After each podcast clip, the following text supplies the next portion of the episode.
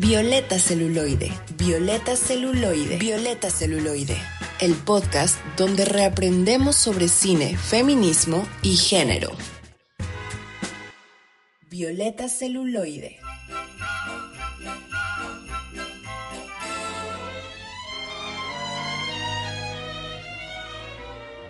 Bienvenidos a Violeta Celuloide, el podcast donde reaprendemos sobre cine, feminismo y género. Yo soy Pau y el personaje con el que más me identifico de la Navidad es el Grinch. La verdad no me gustan mucho los platillos navideños y mi parte favorita de la Navidad son los regalos y los postres, pero odio la ensalada de manzana. Sabe horrible, tiene mayonesa, crema y cosas extrañas que nadie debería de comer.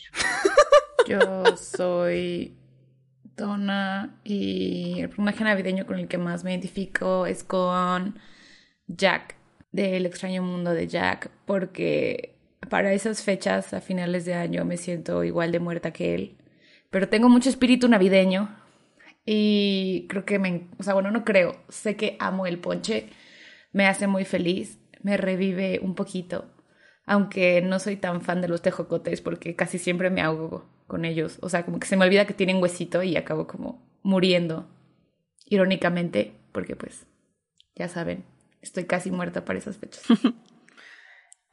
Yo soy Elisa y no sé, creo que nunca me había puesto a pensar si hay como un personaje navideño con el que me identifico. Pero también me gusta mucho el ponche y me gusta comerme la frutita y todo. Aunque bueno, la caña es como un poco dura, entonces casi nunca me la como. Pero en general me gusta el ponche. Y a mí sí me gusta la ensalada de manzana, pero no tanto. La que sí no me gusta es la de papa, que hacen también usualmente por esas fechas. Esa sí no me gusta. Wow, yo nunca he comido una ensalada de papa. Espero que si algún día la pruebe me guste. Y concuerdo, creo que lo mejor de la Navidad, así de platillos normales, es el ponche. La verdad es que sí sabe bien. Y Elisa, es que la caña no te la debes de tragar. A la caña la muerdes, le sacas el juguito y la tiras, ¿sabes? Por eso está tan dura. Diré que sí sabía eso. Ok, está bien. Nosotros no somos las únicas personas que están en este podcast.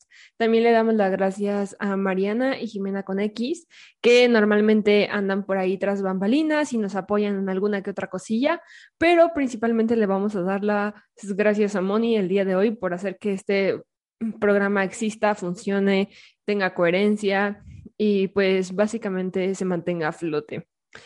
Y también les quiero dar las gracias a ustedes por acompañarnos en el 15º y último episodio de la tercera temporada de Violeta Celuloide. Ha sido un viaje muy largo esta temporada. La verdad es que fue una de nuestras temporadas más difíciles, pero estuvo muy cool y espero que les haya gustado mucho. Y sí, ahorita Donna les va a contar dónde más nos pueden encontrar. ¿Puedo decir mi fun fact? Aprovechando que ya estoy aquí, Paola. Ah, sí, no les dije esto, pero Moni hoy va a hablar, porque vamos a hablar de la reina Taylor Swift y como la ama tanto, no, claro que no. Va a hablar de ella y va a echarle puras flores durante este episodio. Queridos podcast escuchas, si la siguiente temporada no saben de Paola, be aware de que este puede ser el episodio en el que tengan pistas sobre su asesinato o desaparición. Para contexto sobre esto, Moni en verdad odia a Taylor Swift, no la ama. Entonces, haber dicho eso al aire probablemente me meta en problemas. Yo soy Moni, la jefa de este programa y quien va a correr a Paula cuando terminemos de grabar. No sé si Mariah Carey cuenta como un personaje navideño, pero me identifico con ella. Amo la Navidad y toda la comida, menos como lo tradicional mexicano, se hace romeritos, bacalao. O sea, eso no lo quiero ver en mi vida. No, gracias. Pero todo lo demás está bien. Me gusta que odies cosas. El shock en mi cara. A mí sí me gusta el bacalao. Los romeritos no tanto, porque el mole en general no me gusta, pero los romeritos... Digo, el bacalao sí está bueno. Huele muy raro, Elisa. Pues huele a pescado, ¿no?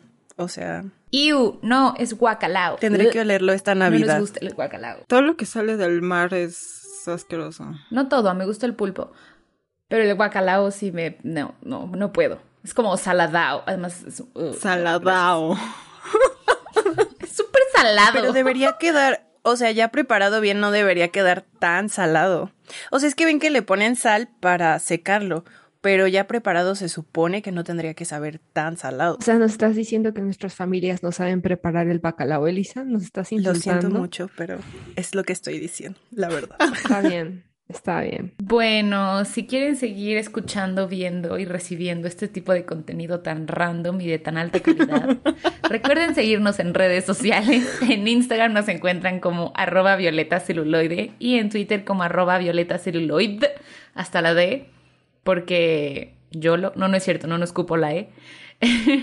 Recuerden que somos un podcast semanal. Pueden escucharnos todos los jueves a las 6 p.m. por Concepto Radial o después en plataformas, ya sea en Apple Podcast, en Spotify o en el mismo espacio digital del internet de Concepto Radial. Aunque probablemente ya no nos escuchen semanalmente porque ya se acabó la temporada, pero regresaremos. Pero pueden reproducirlo semanalmente y sentirnos cerca de sus hogares y de sus corazones. Además, síganos en redes porque... No por nada nos nominaron a los premios Concepto Radial por nuestras redes sociales.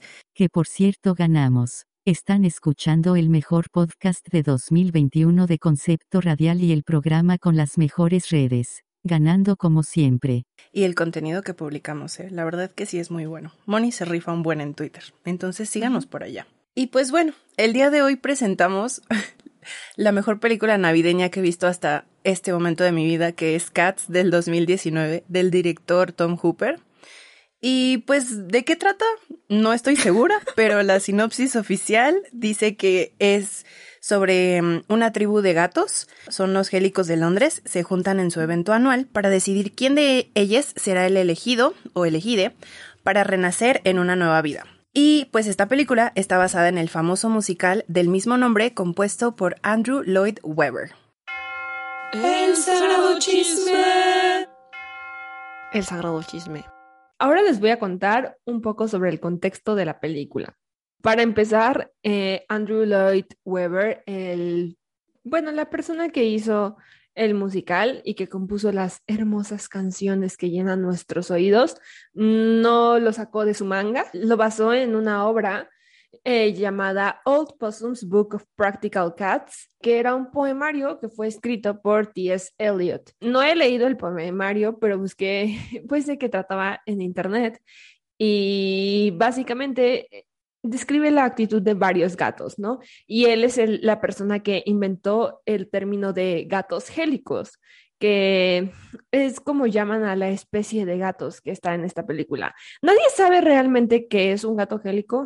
O sea, la canción de apertura, tanto del musical como de la película, trata de explicarlo, pero es un poco complicado. No sabemos si es una especie... O si es como un culto de gatos o un club. Simplemente como que hay ciertas características que debes de cumplir para ser un gato gélico, pero básicamente son gatos que son especiales, que tienen como cierto talento o han pasado por ciertas cosas en su vida. El musical llegó a Broadway en 1982 y ha ganado muchísimos premios, así de que demasiados, incluyendo el Tony y el Oliver a Mejor Musical. Ha sido montado una infinidad de veces en distintos teatros en varios idiomas, pero por alguna razón en 2019 a Tom Hooper se le ocurrió que era una buena idea llevar a la pantalla el musical usando humanoides gatunes como personajes. Y pues esa es la película de la que vamos a hablar hoy.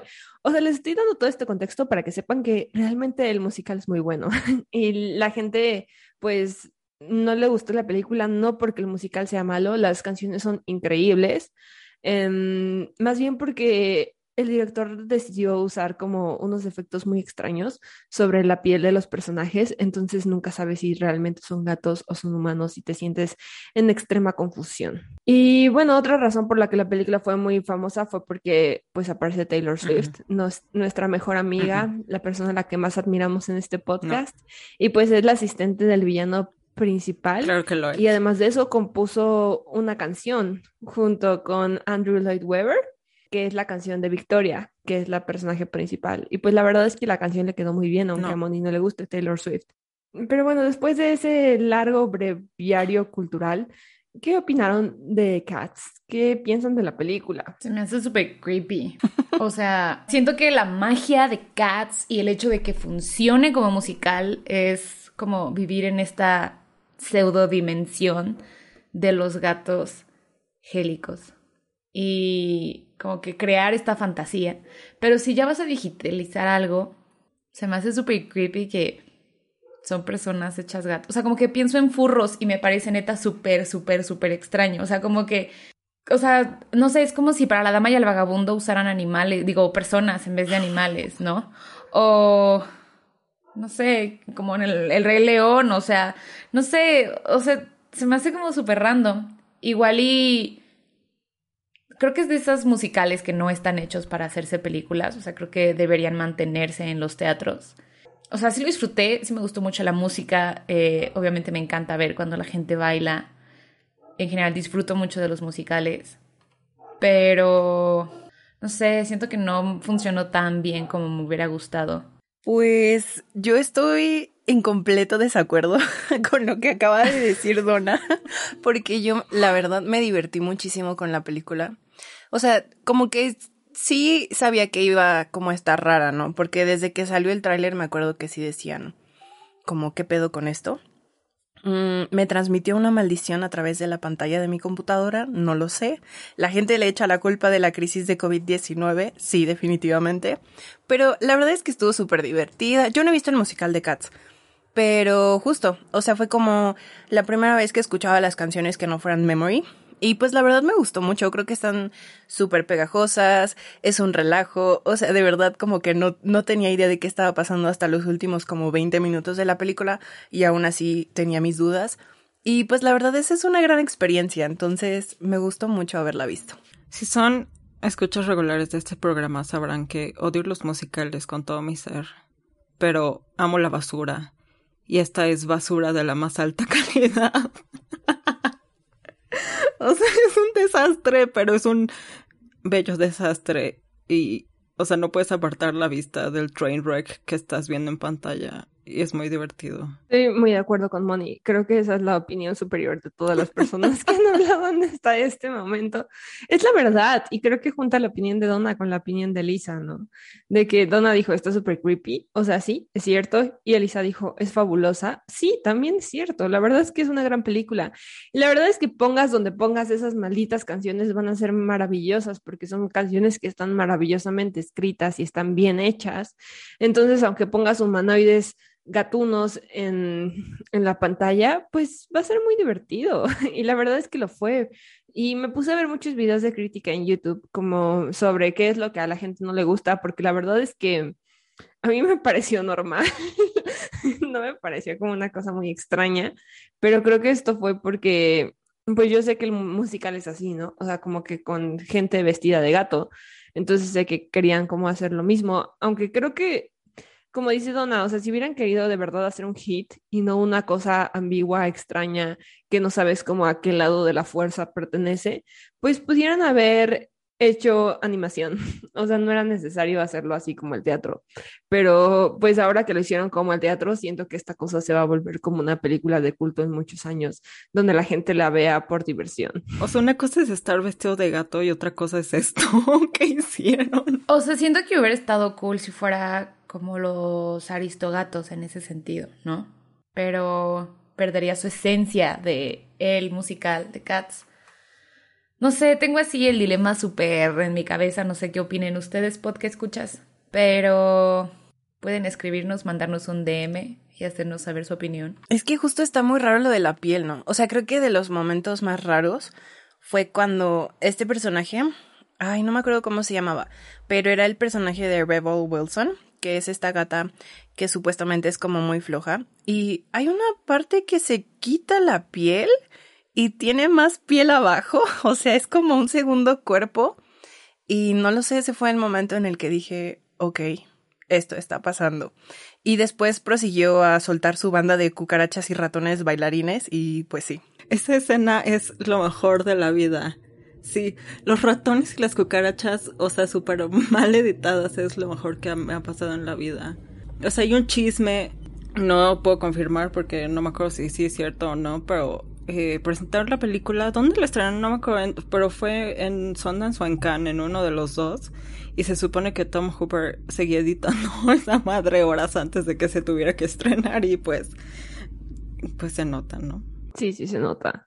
O sea, como nuestros creepy cortos de la escuela. Eso está mal, ¿no? Bueno, no sé. O sea, de que... Además, vi como todos los promocionales de Universal que salieron antes de la película y de verdad parecía que se la estaban tomando muy en serio. O sea, de que Taylor Swift pensaba que iba a ser como la obra maestra y dice así como de que no, es súper inspirador. Se lo estaban tomando muy en serio.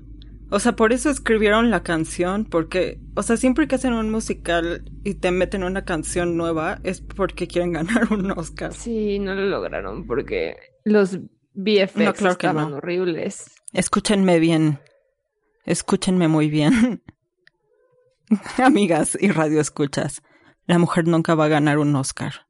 Nunca. No quiero hacer comentarios al respecto de esta maldición que Moni acaba de poner sobre Taylor Swift. Así que podemos seguir hablando de la película y fingir que nunca pasó esto. ¿Saben quién tiene un Oscar? Lady Gaga. Sí. Ok. Sigamos. También creo que es algo problemática la adaptación de Cats a la pantalla, porque pues tienen que tomar en cuenta que Cats se hizo hace muchísimos años y pues replica muchos estereotipos y tropes que hemos visto en muchas otras películas, que tal vez cuando lo vas en el teatro dices, pues no importa porque es una obra de teatro que se hizo hace tiempo, es ahora sí que un clásico de Broadway, entonces me voy, o sea, nadie les dice nada, porque pues finalmente sí, es algo muy viejo, ¿no? Bueno, tampoco tan viejo, porque Andrew Lloyd Webber sigue vivo, pero bueno.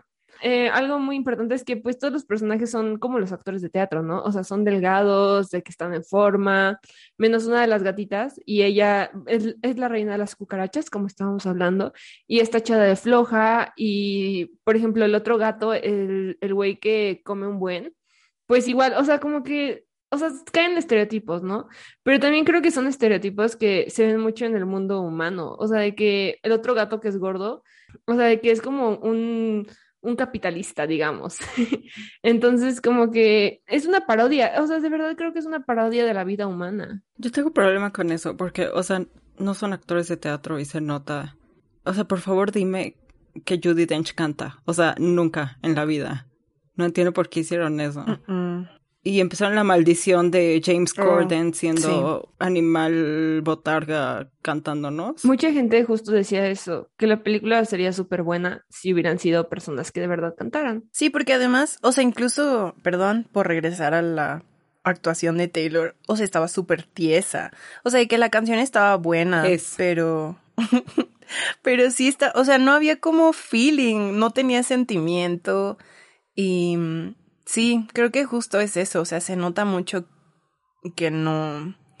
Ay, no lo sé, supongo que es como el equivalente de Los Miserables cuando el policía canta. Dios mío, ese señor no sabía cantar. Pues es lo mismo, es Tom Hooper haciendo porquerías. Sí, o sea. Entonces, sí, definitivamente. Además, como tiene esta obsesión porque cantan en vivo y les mete la cámara aquí en la cara para que canten en vivo en lugar de hacer como el ADR...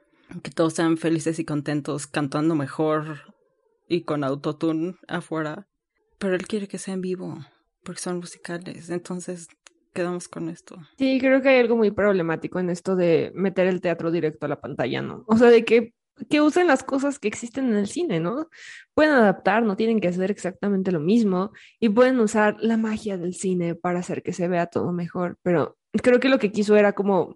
O sea, creo que de verdad hubiera sido mucho mejor que hubiera grabado la obra y ya, porque...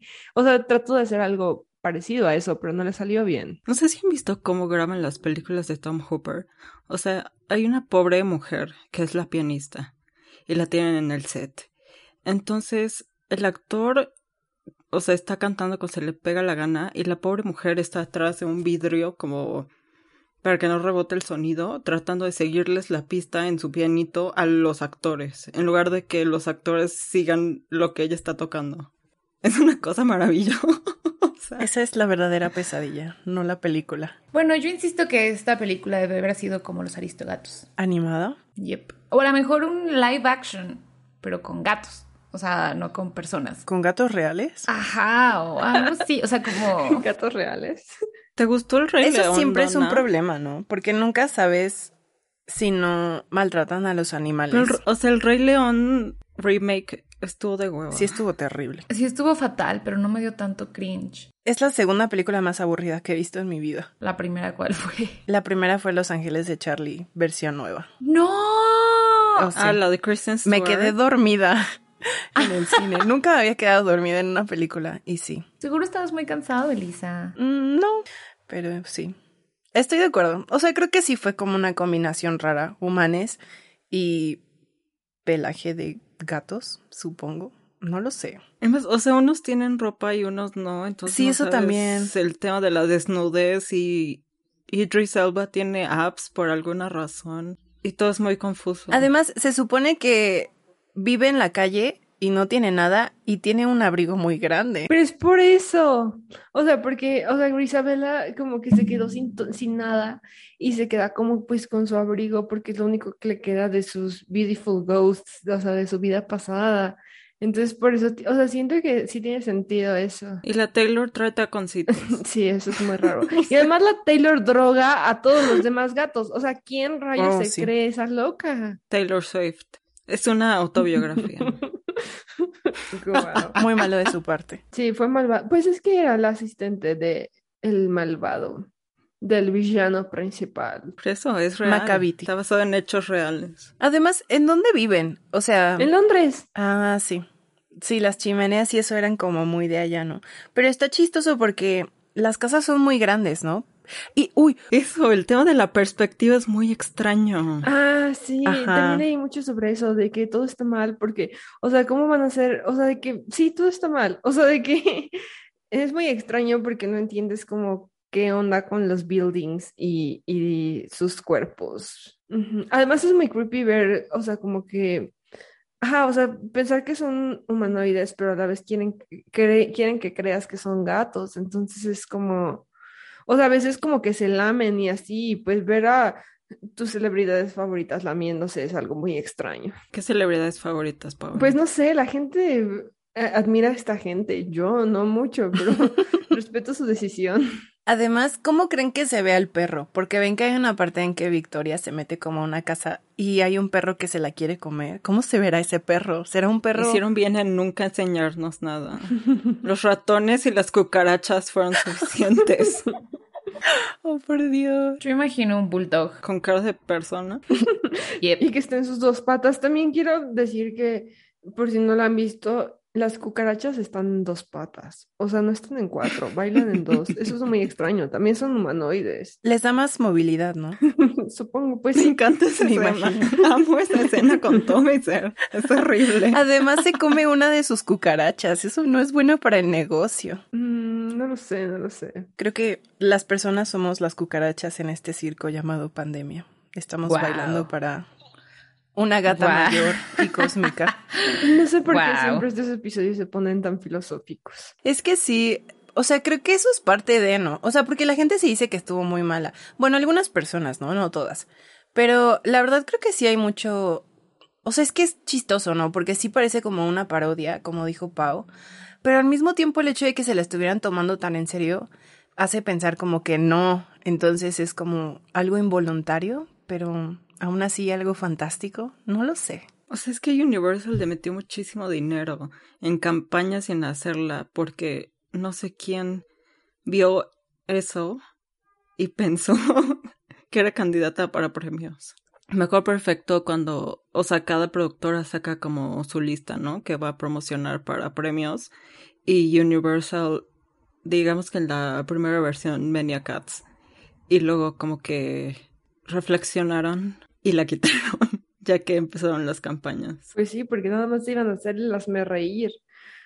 Pero bueno, la verdad creo que Cats es un musical muy bonito y pudieron haber hecho un gran trabajo, pero tal vez simplemente no tenemos la tecnología para hacer eso aún, o simplemente tal vez necesitamos que alguien más la dirija, alguien que pues sepa un poco más sobre teatro musical y que tenga nociones de qué piensa la sociedad que es cringe y qué no. Pero... Espera, pausa. Uh-huh. Paola, tú que eres nuestra nerd de teatro de casa. ¿Qué se supone que vimos? ¿Cómo? O sea, ¿cuál es el plot? Si solo ves la película, no entiendes ni madres. Pues, o sea, básicamente como está basado en un poemario, se trata de que pues se están peleando para subir al cielo de los gatos y tener una nueva vida, porque finalmente los gatos a veces tienen 9 vidas, ¿no? Entonces, está Old Deuteronomy, no sé cómo se pronuncia, supongo que se pronuncia así. Judi Dench. Ajá, Judi Dench es como la jefa de jefes.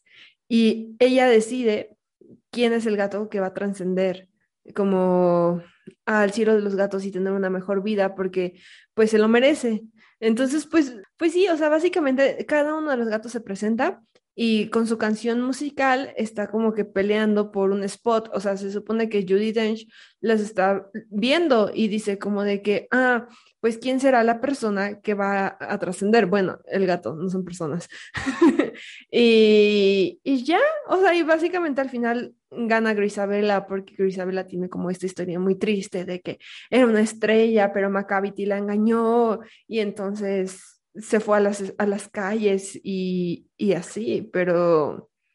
Ajá, básicamente es eso, se están peleando por su nueva vida. Como un show de talentos, ¿no? Pero quien ganaba se moría. Iba al cielo. Ajá, exacto. No, pues se va al cielo. Uh-huh. O sea, pero para eso tienes que competir. Jesús. Esto se vuelve cada vez más difícil.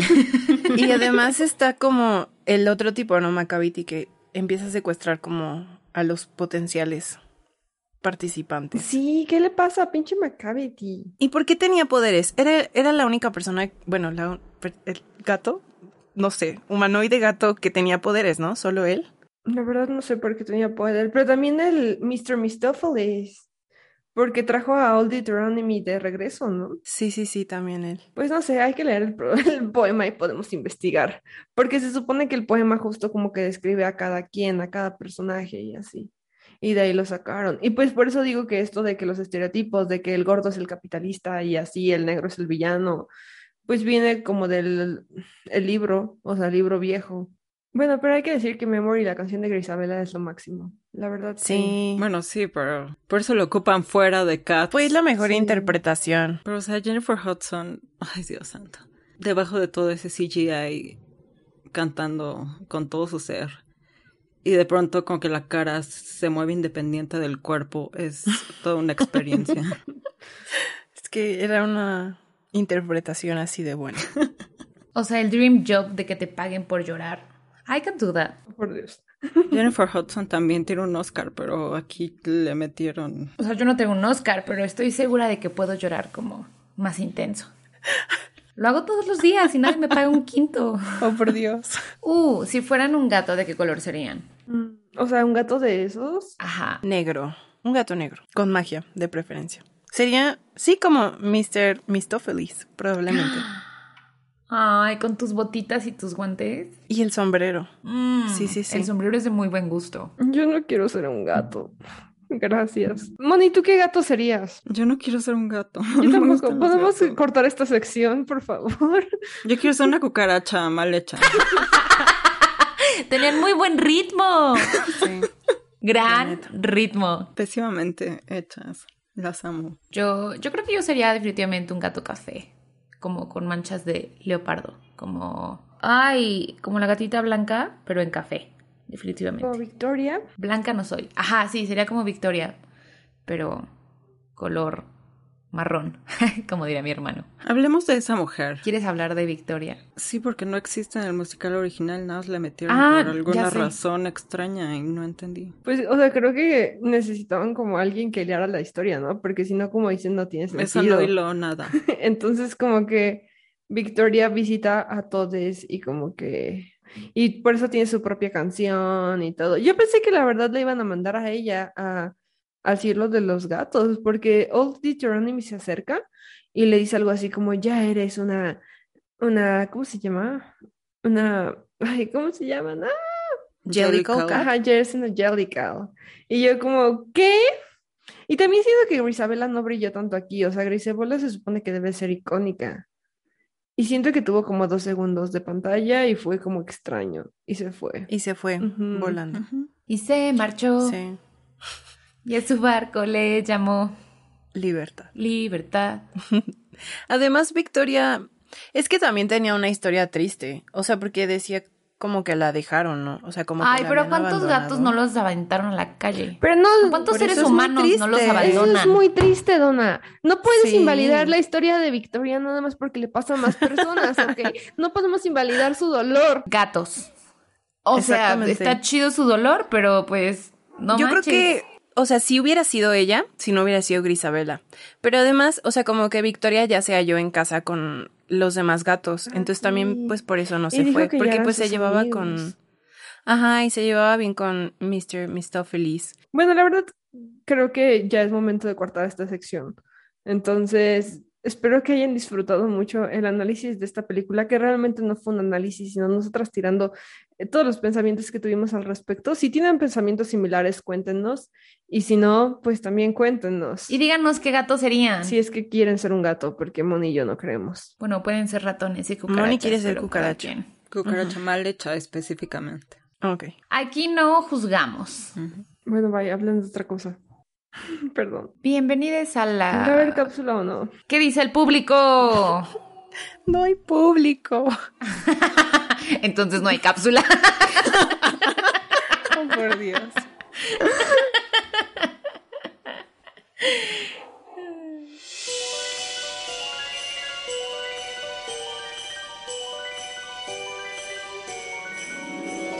Gatos humanoides con rostros de pesadilla. Una nueva canción de Taylor Swift y miles de nuevas ideas para memes. Todo esto y más contiene la película de Cats. Pero, ¿de dónde surgió todo este merequetengue? La historia tiene sus orígenes en un viejo poemario escrito por T.S. Eliot, titulado El libro de los gatos habilidosos del viejo possum, o en inglés, Old Possum's Book of Practical Cats, publicado por primera vez en 1939. En este libro, el autor dedica un poema a cada felino, además de explicar de manera lírica qué son los gatos gélicos. Muchos años después, el compositor multimillonario Andrew Lloyd Webber estaba buscando inspiración para su nuevo musical y recordó aquel libro que era su favorito durante su infancia, el poemario de T.S. Eliot. Cuando las canciones estuvieron listas en 1981, el musical debutó en West End, para llegar a Broadway el año siguiente. Inmediatamente se volvió un éxito y ganó el Oliver y el Tony a Mejor Musical.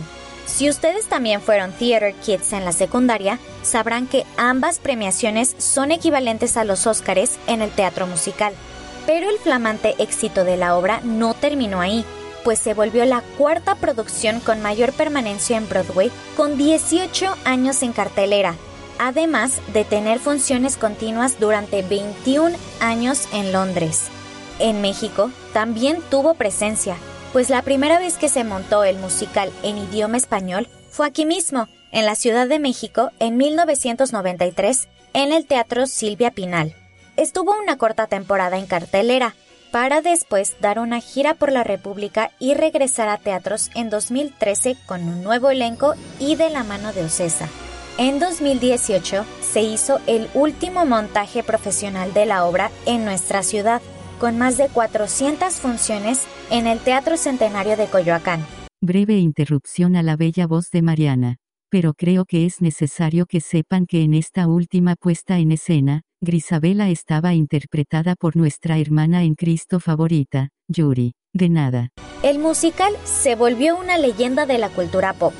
Tanto así que el par de ojos amarillos que caracteriza el logo de Cats es mundialmente reconocido por cualquier persona que tenga el más mínimo vínculo con el teatro musical. Asimismo, la canción de la gata Grisabella, Memory, se volvió un éxito mundial. La letra escrita por Trevor Nunn no solo resonó en nuestros corazones, sino también en la voz de Barbara Streisand, en American Idol, y probablemente en la radio de tus papás, si eran fanáticos de la música de los 80s, claro está. Por todo esto, Tom Hooper decidió llevar la famosa historia a la pantalla grande, pero no le salió tan bien como esperaba. Esta adaptación es una mezcla de un homenaje al musical, proporciones arquitectónicas un tanto extrañas y unos efectos de CGI que francamente te harán amar la cinta u odiar lo extraña que se ve. De parte del equipo de Violeta Celuloide, nos divertimos mucho con la película, así que si quieres un musical chusco y un poco cringy, no te pierdas Cats. Eso sí, te quedarás tarareando las canciones toda la semana.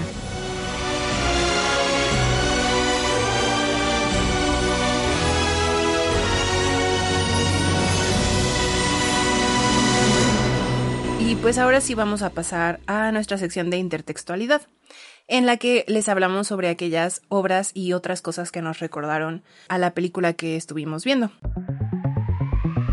Intertextualidad, el cine que encuentra su reflejo. Entonces, pues, ¿cuáles son sus recomendaciones o a qué les estuvo recordando Cats? Yo quiero empezar. Yo quiero decir que, lo crean o no, hay adaptaciones del teatro al cine que sí están bien, que no son tan horribles. Y justo hace unos días vi el corto o mediometraje, no sé qué sea la verdad, de The Human Voice de Pedro Almodóvar, y está muy padre, o sea, de verdad está muy, muy padre. Es Tilda Swinton, y ustedes saben que amo a Tilda Swinton, si han escuchado todos los episodios de este podcast. Y realmente, pues es una adaptación muy padre y justo como que rompe, digamos que la cuarta pared del set. O sea, no como un personaje hablándote directamente, pero como que te enseña que es un set. Y entonces eso me parece algo muy interesante. Y creo que deberían de verla si les gusta el teatro y les gusta el cine y les gustaría ver como una buena intersección. Y bueno, mi segunda recomendación del día de hoy es la mejor película musical que he visto en toda mi vida. Después de Cats, no es cierto, es mejor que Cats, y pues es Moulin Rouge. O sea, desde que la vi la primera vez en mi vida, yo creo que quedé en shock, porque me parece una película muy divertida y muy chistosa y maravillosa, y yo sé que es como una película romántica, cliché, horrible, pero me encanta, la verdad, me parece súper cómica y muy, muy, muy divertida, y es igual de absurda e ilógica que esta. Entonces, si les gustan las películas raras, véanla. Yo traigo 3 recomendaciones y 2 son de serie. Es que hay una serie que se llama Unbreakable Kimmy Schmidt, que es de una morra que la secuestran de niña y la tienen viviendo en un búnker como 10 años porque supuestamente le dijeron que el mundo se había acabado. Y sí, bueno, pero es una serie de comedia. Y hay un capítulo que es sobre Cats y dicen que solo te consigas un disfraz cuando estés como viendo la obra, y que si tienes tu disfraz simplemente puedes subirte al escenario y que nadie lo va a notar y te volverás uno más de los gatos. Y es un episodio súper favorito porque uno de los personajes justo lo hace y nadie se da cuenta y le dan la bienvenida y le dan su propia canción, y pues fue un episodio muy divertido, entonces se los recomiendo.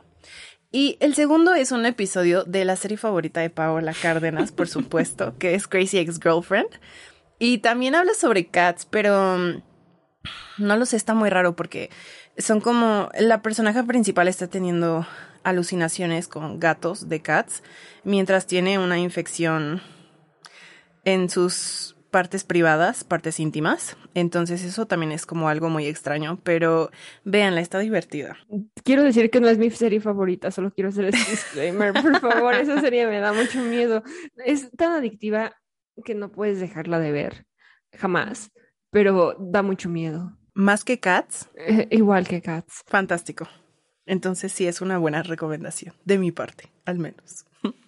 Y por último, igual les quiero recomendar una película musical, que es una película musical de terror que se llama Repo the Genetic Opera. Y está súper chida, creo que es de mis películas favoritas. Esta es increíble porque, o sea, es como en un futuro distópico en el que por alguna extraña razón, porque también es una película que no tiene mucho sentido, pero por alguna razón los órganos de todas las personas del mundo empiezan a fallar. Y por supuesto hay como una empresa capitalista que entonces empieza a lucrar con los trasplantes de órganos y así, pero si no puedes pagar tus órganos nuevos, pues mandan a unos hombres que son estos Repo Men para que tomen de regreso el órgano que necesitabas. Entonces, pues básicamente están matando personas.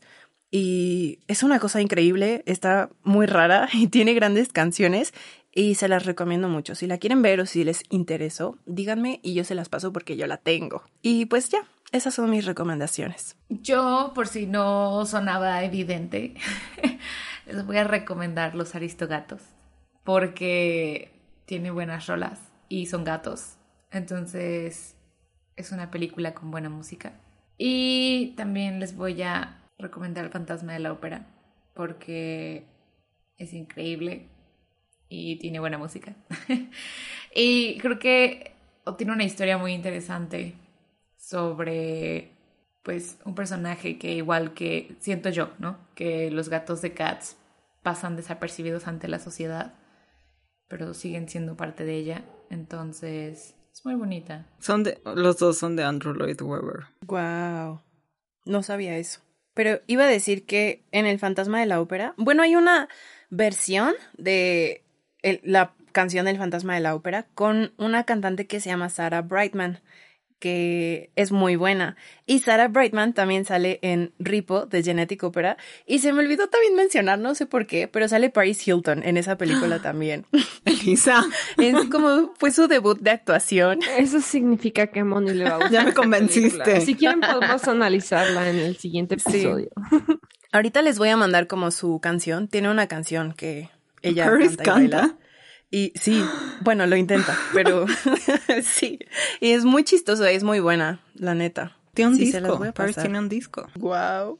Se llama Stars Are Blind. Esta es mi recomendación. Paris Hilton, no es cierto. Yo odio los musicales, entonces esta es la brevísima lista de todo lo que no odio. West Side Story, Chicago y toda la filmografía de Barbara Streisand. Gracias. Chicago es fabulosa, véanla, la amo también como Moulin Rouge. Ah, y también les iba a decir que si no han visto la nueva película que salió en Netflix, la de Tick Tick Boom, esta sí es una buena adaptación de un musical, ¿eh? O sea, realmente está muy bien hecha, se los recomiendo. No sé qué piensen sobre Lin-Manuel Miranda, yo no tengo opiniones acerca de él, no, trato de abstenerme de ver todo lo que hace que no sea canciones. Pero siento que él y James Corden viven en la misma dimensión. Maldita. La misma dimensión maldita. Como esa otra película que hicieron, ¿no? Prom, que también eso fue horrible. Musical. Sí, eso fue definitivamente horrible. Fue terrible. Pero de verdad, Tick Tick Boom le quedó bien. Eso es algo, pues es algo bueno para él. Espero que algún día siga así y que ya no haga cosas extrañas. Prom es una película que no recomendamos aquí. Es de las peores cosas que he visto en mi vida. ¿Vieron Cinderella? Con aquella mujer. No, la empecé a ver, pero no pude. Yo tengo ganas de verla. Se ve que es igual de terrible. Y sí les recomiendo Paris Hilton. ¿En general? Esa es mi recomendación. Sí. Okay. Como ser humano. Ya se casó, ¿no? Claro que sí. Bueno, ahora alguien diga la conclusión, ¿no? Bueno, y lamentablemente hemos llegado a la última sección de nuestro podcast. Vamos a proceder a dar el ranking de Violeta Celuloide, que si son nuevos o no lo recuerdan o solo quieren escucharlo de nuevo, se los repetimos. En Violeta decidimos crear un ranking para dar una calificación a las películas que vemos. La higo escala. El higo podrido es una mala representación, es 0 de 10. Los higos verdes son 5 de 10, que es una buena intención, un mal desarrollo, tiene todavía como muchas áreas de oportunidad. Un higo maduro es una buena representación, pero limitada, 9 de 10. Relativamente limitada con sus limitaciones. Y un higo con chocolate, así sería algo superior. Algo que superó nuestras expectativas, que movió algo dentro de nosotros. Y pues sí, o sea, nos hizo recapacitar. O sea, un 10 de 10. Entonces, en la higo escala, ¿qué higo le dan a Cats? La verdad, yo le doy un higo con chocolate. Creo que es una gran película. Es superior y es lo mejor que he visto en todos estos años. Y ustedes podrán pensar si eso es irónicamente o no. Yo quiero abstenerme esta vez de dar un higo. No sé si Moni me lo permita, pero sí creo que es de esas cosas incalificables, la verdad. Y lo digo de buena manera. Entonces, mi respuesta es no hay higo esta vez. Yo en esta ocasión diré que el higo es relativo. Entonces, también como que no sabría muy bien qué darle. Creo que son de esos productos cinematográficos que simplemente son diferentes, son únicos. Yo le doy un higo podrido con chocolate porque Lo amo con todo mi ser, pero es pésimo. El de está horrible, me encanta. O el mapache que está protegiendo su basura y dice, ¡shu! Es mi basura. Así. Uh-huh. Así. Bueno, ya llegamos al final de este episodio, así que les quiero recordar que nos sigan en redes sociales. En Instagram y Twitter. De la temporada, ya se acabó. Sí, Paula, ya se acabó esto. El último episodio de la vida, no, no es cierto, pues de la tercera temporada. No. Entonces, pues espero que no nos extrañen tanto en el break de diciembre, y si nos extrañan, como les dijo Elisa al principio, pues escúchennos y ya. Vamos a estar cerca de sus corazones. Recuerden seguirnos en redes sociales. En Instagram y Twitter nos encuentran como Violeta Celuloide o Violeta Celuloide, dependiendo de la red social. Y nada, disfruten sus fiestas patrias. No, no son patrias. Disfruten sus fiestas decembrinas, sus posadas, traguen, y nos vemos en el mes que Concepto Radial decida empezar la siguiente temporada. Exacto. Seremos nuevas personas. La verdad, no. Manden ponchecito. Uh-huh. Bueno, yo soy Pau. Coman bacalao. Adiós. No. Yo soy Elisa. Yo soy Donna. Y yo soy Moni. Muchas gracias a todas las personas que nos escuchan y a quienes nos ayudan a hacer este programa. Saluditos. Bye. Bye. Bye. Felices fiestas. ¿O no? ¿O sí? Pues si la quieren pasar mal, está bien también. Bueno, no pongan eso en el episodio. Bye. Violeta Celuloide. Violeta Celuloide. El podcast donde reaprendemos sobre cine, feminismo y género. Violeta Celuloide.